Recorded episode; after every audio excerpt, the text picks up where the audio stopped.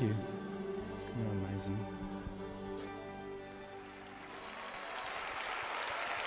Di's nice, eh? Nice. She's really nice. I like you.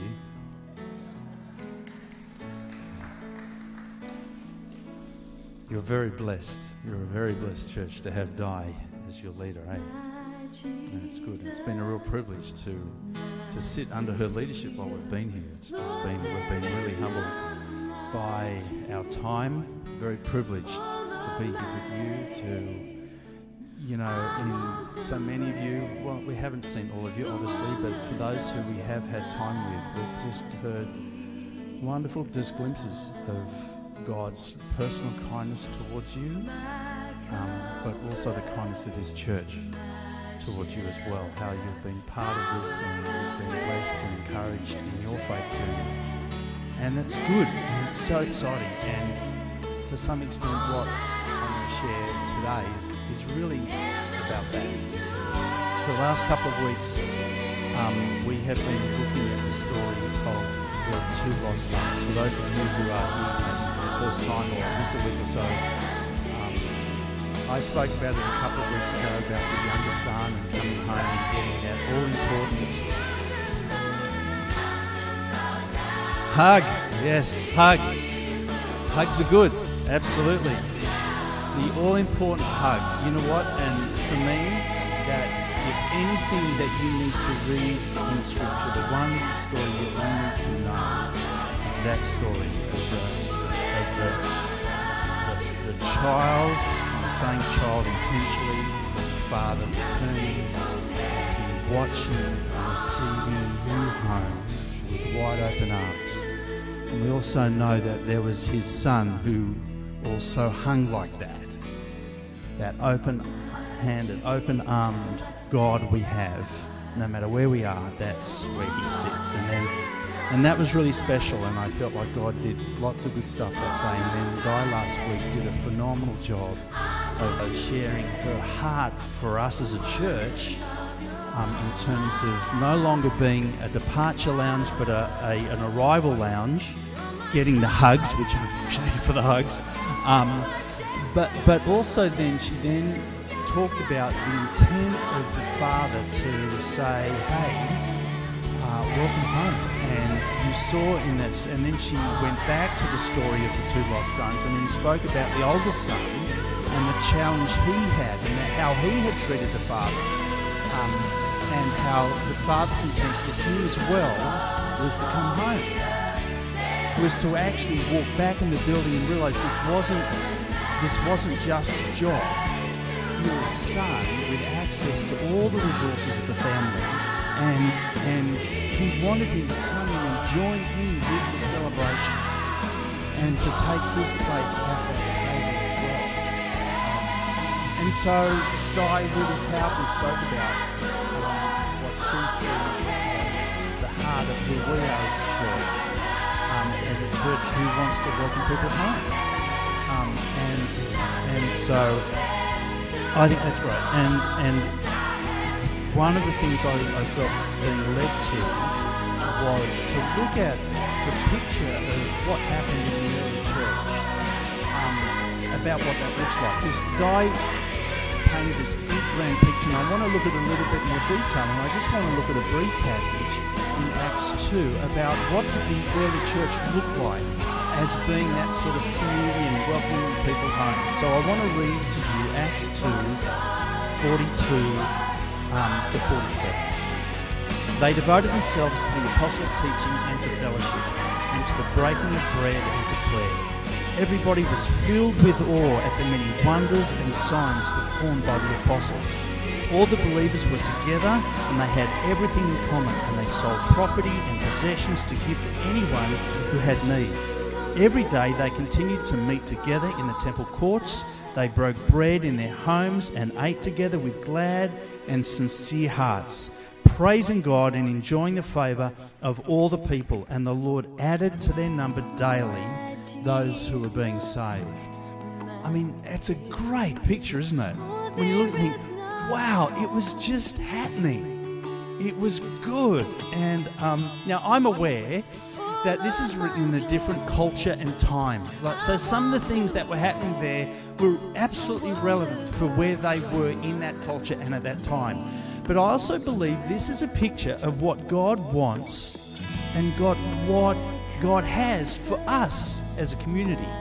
And so, what I want to do is, I just want to look at some of those things that are mentioned there, briefly talk about them, and then I want to sort of go, all right, Lord, what do we want to do with this? So, firstly, what do we see? Well, firstly, they had this um, teaching was important for them. So, they made a point of staying connected to God's Word. And so that's important for us, both corporately as well as individually. We read the Word, we listen to it. We don't just read it because we have to, we read it because it's important for us to continue to hear God's voice. The Word of God, the scriptures that we have today, is our plumb line. Now I say plumb line because I look I'm a bit of a I have a building background. I know what a plumb line is. Does everybody get what a plumb line is? Okay, all our builders go, of course I know what a plumb line is. What are you talking about? Well, it's it's the it's the measuring stick. It's like when they built this building, they used probably more modern things than a string with a weight on. Um, but in the old days, if they were to build something and they wanted something straight, I'm going to stray, stray out of the picture of our, uh, our online thing. They would have a string, put a weight on the end, and that would give them a vertical line, and they could build off that. And so for us, Scripture is the plumb line. It's what's true. So no matter what we feel, what we hear, what we see, and I'm talking prophetically as well, if it doesn't line up with Scripture, then we not so sure about that. But stuff, if it lines up with what we see in Scripture or the intent of Scripture, we go, that's good. And so we continue to read the Word. I need to keep reminding myself that Jesus died on the cross. Bizarre, isn't it? But I need to keep reminding myself that He died for my sins and that His Spirit has come. The Spirit has empowered me, and I want to read the stories of how people interacted with Him throughout their lives and how they trusted God. Because you know what? No matter how old we are, no matter how long we've been a Christian, I need to keep being reminded can trust my God. Yes? Because so often this world is saying, no, don't trust God. Trust this, trust that, trust that trust this person that resource or whatever. But you know what? We need to keep trusting God day we die, Lord, I want to trust you. Because we don't know what tomorrow will bring, but tomorrow we need to trust Him and the day after. So they intently listened. At that point, they didn't have well, they had a bit of the Old Testament, but even then that was scarce to actually get. Like, we are so fortunate. We get about 20,000 Bibles in each of our homes, don't we? In each shelf and each room of the house, and they're there, but we read it. We've got this wonderful privilege of having God's Word right in front of us, so we read it here at home, wherever we are. The next thing is fellowship. We meet together. Now, you know what? It's been a challenge of these last couple of years how, how that works. And oh, how I missed. You know what? This, what we did this morning, corporate worship, gee, it smashes it for me. I love being together to stand and worship God. There's just something that nothing matches that. No online, no big screen TV can match being in a room with spirit led corporate worship. It's a gift to us. And so we keep doing that. And it's a priority for us in the vineyard. It, ma- it matters to us because it sets the scene for everything that follows. It's God first.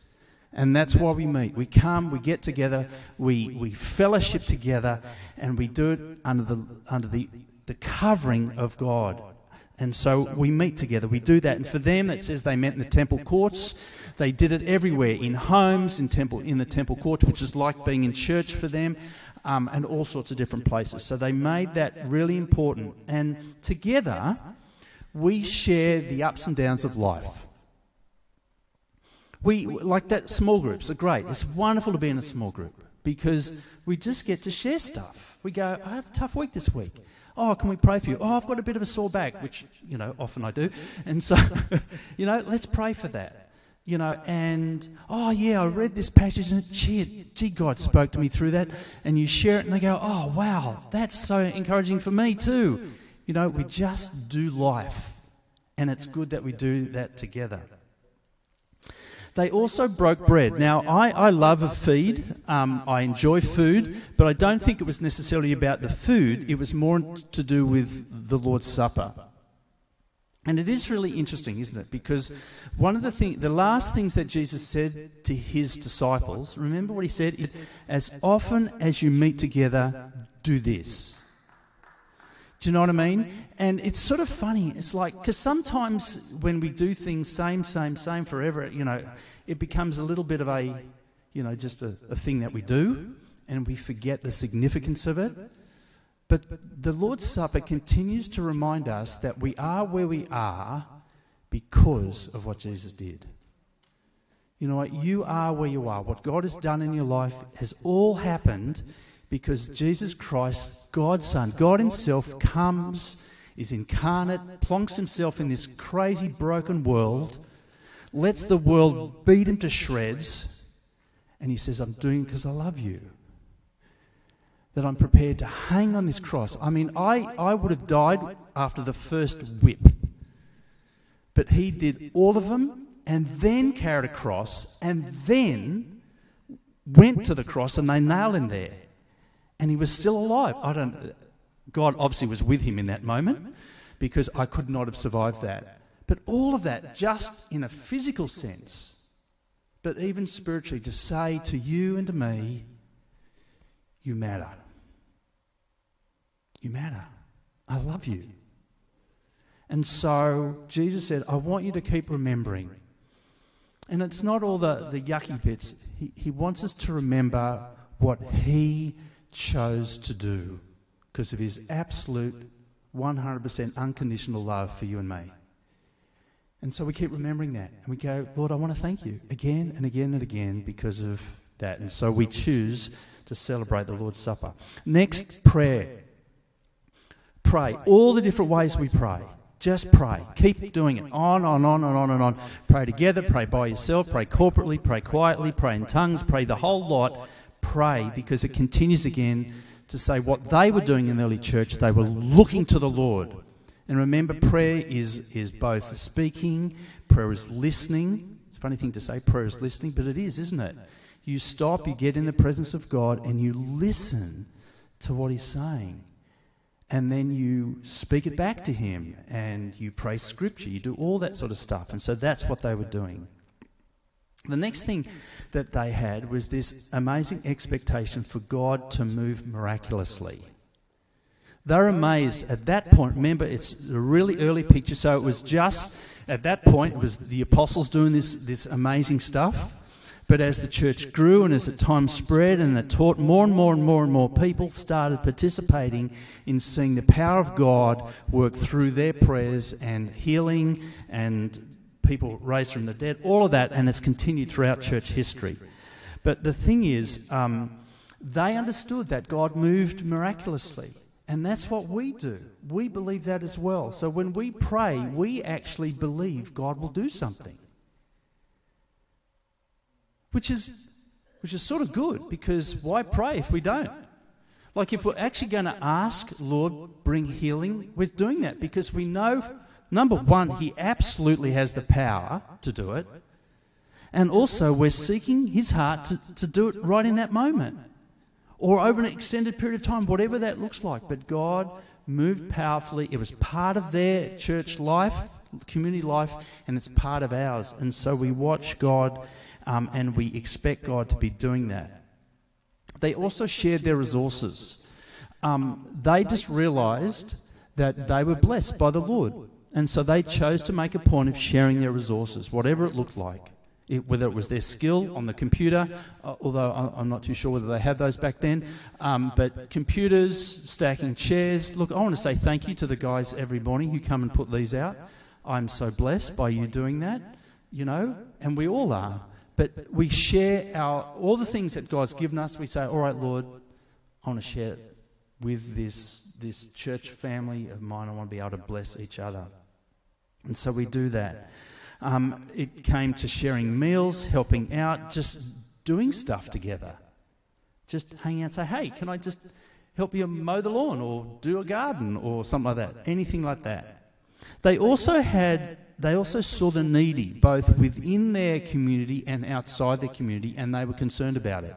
And so they chose to care for those who are in need. And it's important. It's not just there's needy people sitting in this building right now who may need something that, that you've got resource to.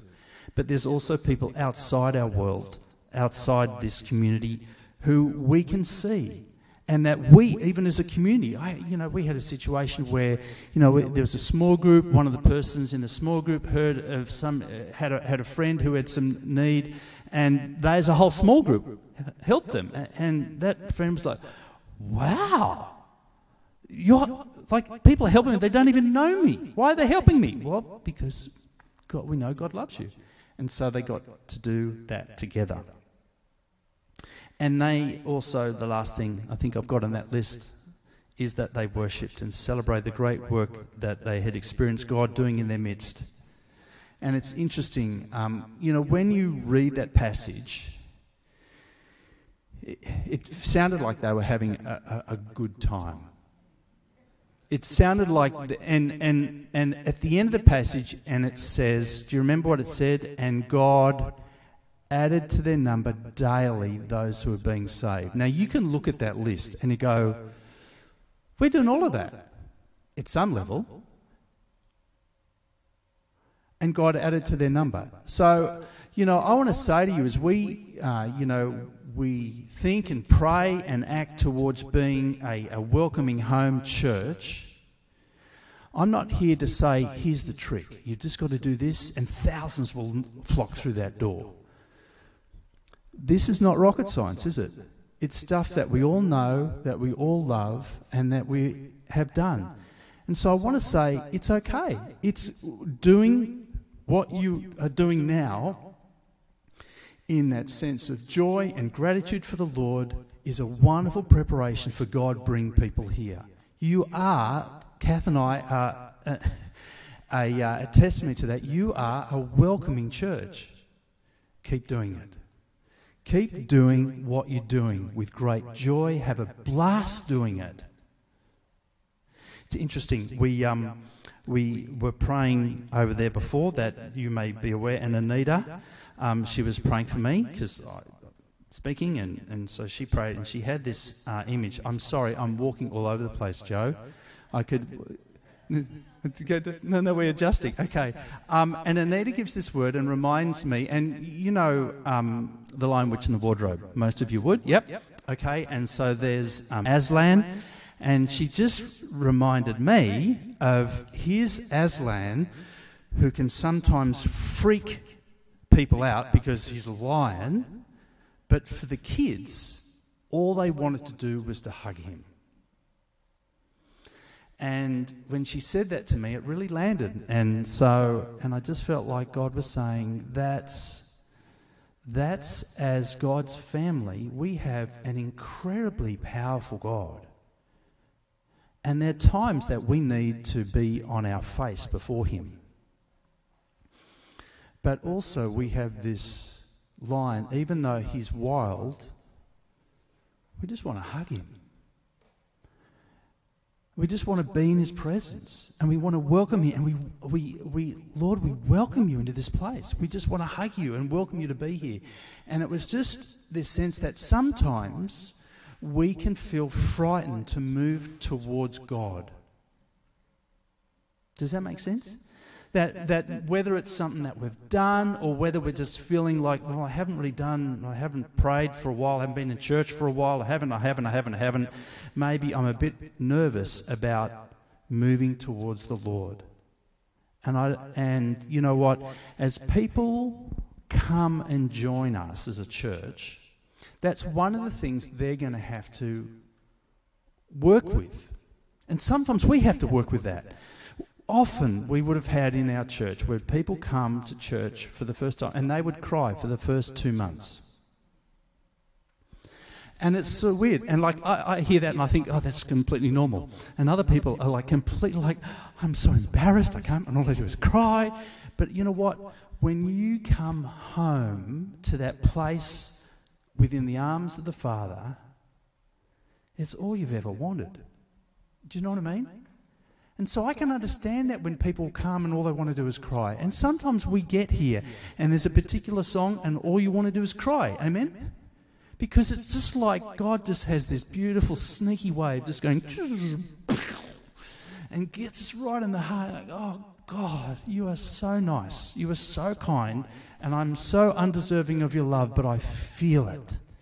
Thank you. But you know what? As people come here, I know that you will welcome them because you've already done it. And so, as we welcome people home, they may sit next to us and just cry because suddenly the Spirit's there and they're feeling like, oh my goodness, this is what I've always wanted. So, um,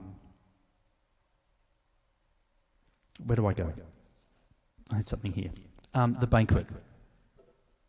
One of the things about the story that I um, of the the son, the, the two returning sons, or the two lost sons, is the banquet. Now, for me, I've spent a bit of time sort of, I don't know, reflecting over this passage, and I've written stuff down. And when I got to the banquet, because I, I, for me, I'm a, I'm a little bit visual, and I sort of I can imagine myself going to the Father's arms and and sort of getting on my face before Him and saying, God, I'm sorry for my whole world, and Him hugging me and all that sort of thing, and then Him welcoming me back into the house, and here's this banquet. Now, when I, in my mind's eye, when I see this banquet, it's it's not, you know, it's not a small banquet. It's it's a table, and this doesn't ever, pictures never do it justice. For me, it was a long table because there was lots of us who were being welcomed home, but the table was piled high with food.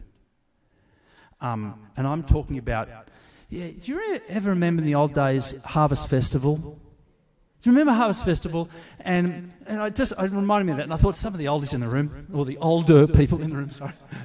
so, excuse me, I'm one of them now. I'm a, I've got a senior's card. Sorry, welcome to the tide.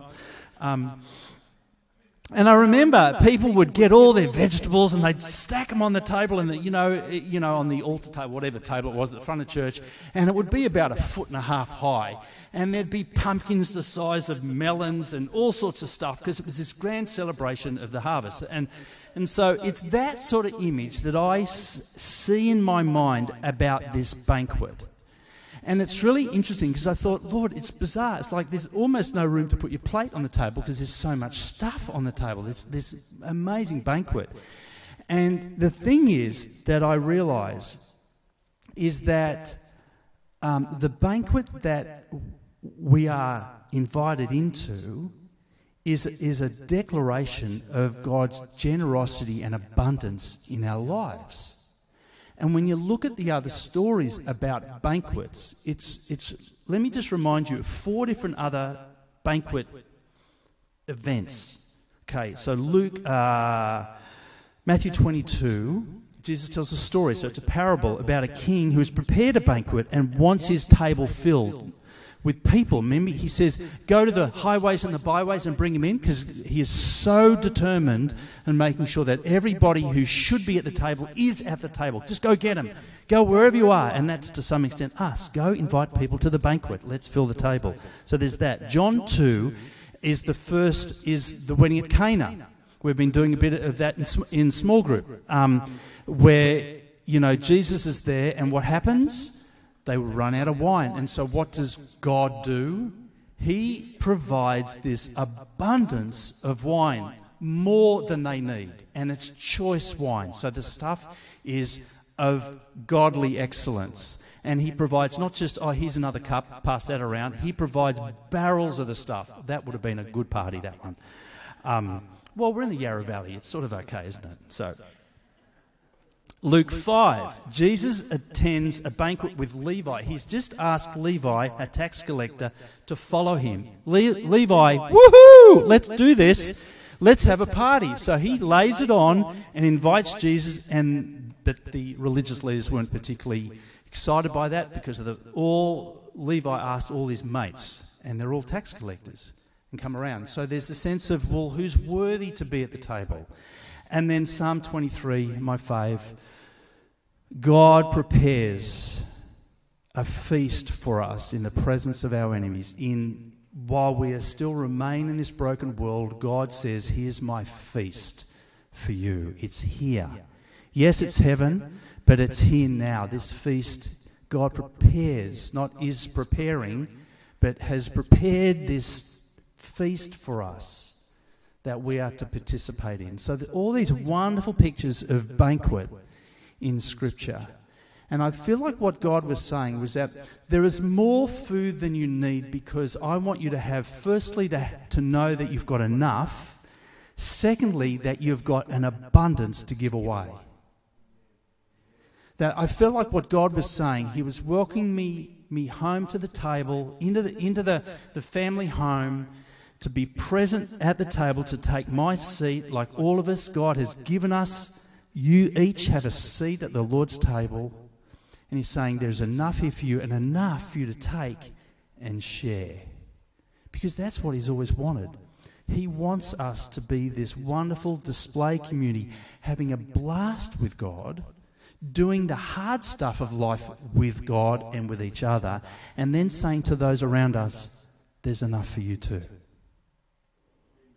The table's full, it's absolutely overflowing. You know, for those of you who are parents, you know, when you get your first child, you just love them to bits. I, I, you know, we brought our daughter, and she came in home. First night, she was in our room, and she would breathe. Go, and then she'd stop breathing, and then she'd go. And I'm like, and I'm listening because you just listen to everything that they do as a parent, don't you? And I'm like, Kath, I can't live with this. I can't be listening to every breath my daughter is taking and feeling anxious that she, for a moment, stops breathing and then picks it up again later on. I'm like, no. So that was the one and only night she slept in our room. And then she went outside. And, um, but like you feel for this child, you, your love overflows for this child. And then you have another child, and you think, how can I love this child with everything that I've got, and that there's room for more? Well, there is, isn't there? Weirdly as it is, you can actually love more than one child. But isn't that amazing? God has enough for me, and He's got an abundance for us to give away. And I want to say to you as a church, as Kath and I have been here and been part of this beautiful fellowship, you've got it. You've got an abundance that the Lord has placed before you with each other with His heavenly resources that are available, enough to give away. And so, as you love each other, and it's interesting, isn't it amazing in Scripture? It says, People will know that you're Christians by the way that you love each other. Not because you can espouse Scripture or look perfect, but just because you demonstrate honest, genuine, compassionate love for each other they will go, wow. Because they, most people don't experience that. It's always conditional. And we don't always love perfectly either, but we do love each other. And I know that as people walk in this door, they'll be loved by you. You'll welcome them home. You'll invite them to a meal. You'll just be really kind to them. And, you know, you'll pray for them. And they'll be astounded and they'll go, I've come home. Because you know why? Because that's some of your experiences as well. You've come to this place and you've actually been loved. And it surprised you. But it's everything that you wanted. And so I want to encourage you um, as you move into this wonderful new season of welcoming people home to Jesus. You can do it. All of you together with all your bits and pieces, with all your differences, but you've got enough on that table to give away. And people will be blessed, young and old. And there'll be young ones who will need a bit of wisdom. There'll be older ones who need a bit of care. There'll be kids who just need to have a blast. All of that. And young adults who need to be understood. I'm not sure how, but, but you'll work it out. Having the right coloured hair is really helpful for young adults, so that's perfect. So you're already there completely. So, Um, I want to uh, pray now, but um, I'd actually like um, um, I'd like us actually to hold out. A, you know what we'll do now, Simon. Simon, are you Simon? Simon? Yes. Are you able to do the la di da stuff here? Yep. Ben? Simon. Yes. Simon called Ben. Jesus did that. I think he just forgot his name. And he said, You're going to be called Peter because I can't remember Simon. Thanks, Ben. You're amazing. Um, could we stand?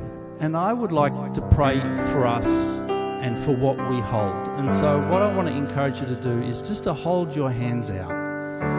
Um, like, Lord, this is me. This is my stuff. This is who I am. And I want to lay it before you. Father, we, we thank you for your love for us that just goes beyond measure. And Lord, in these hands, this is me. This is my weird stuff. Now, if you can't stay standing for too long, please feel free to sit. It's okay. Lord, in my hands, this is this is my the good bits that you've given me. Some of the stuff that I don't do so well.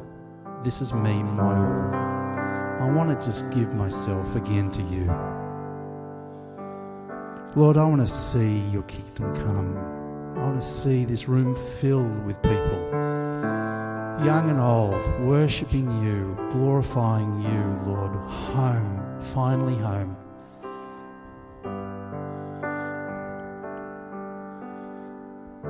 Lord, and I know there's times I don't feel like I've got enough, but Lord, I realize you are all that I need. You've got it all. You've got me. You've got my heart. And I want to give give this back to you. Lord, work through me to change this world, whatever that looks like, one person at a time. Lord, whether it's a neighbour, whether it's my kids, whether it's some of the people I work with. Lord, I trust you with my life.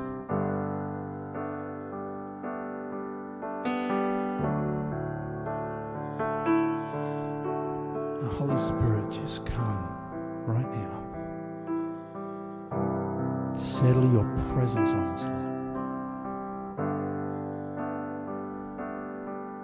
Stir us.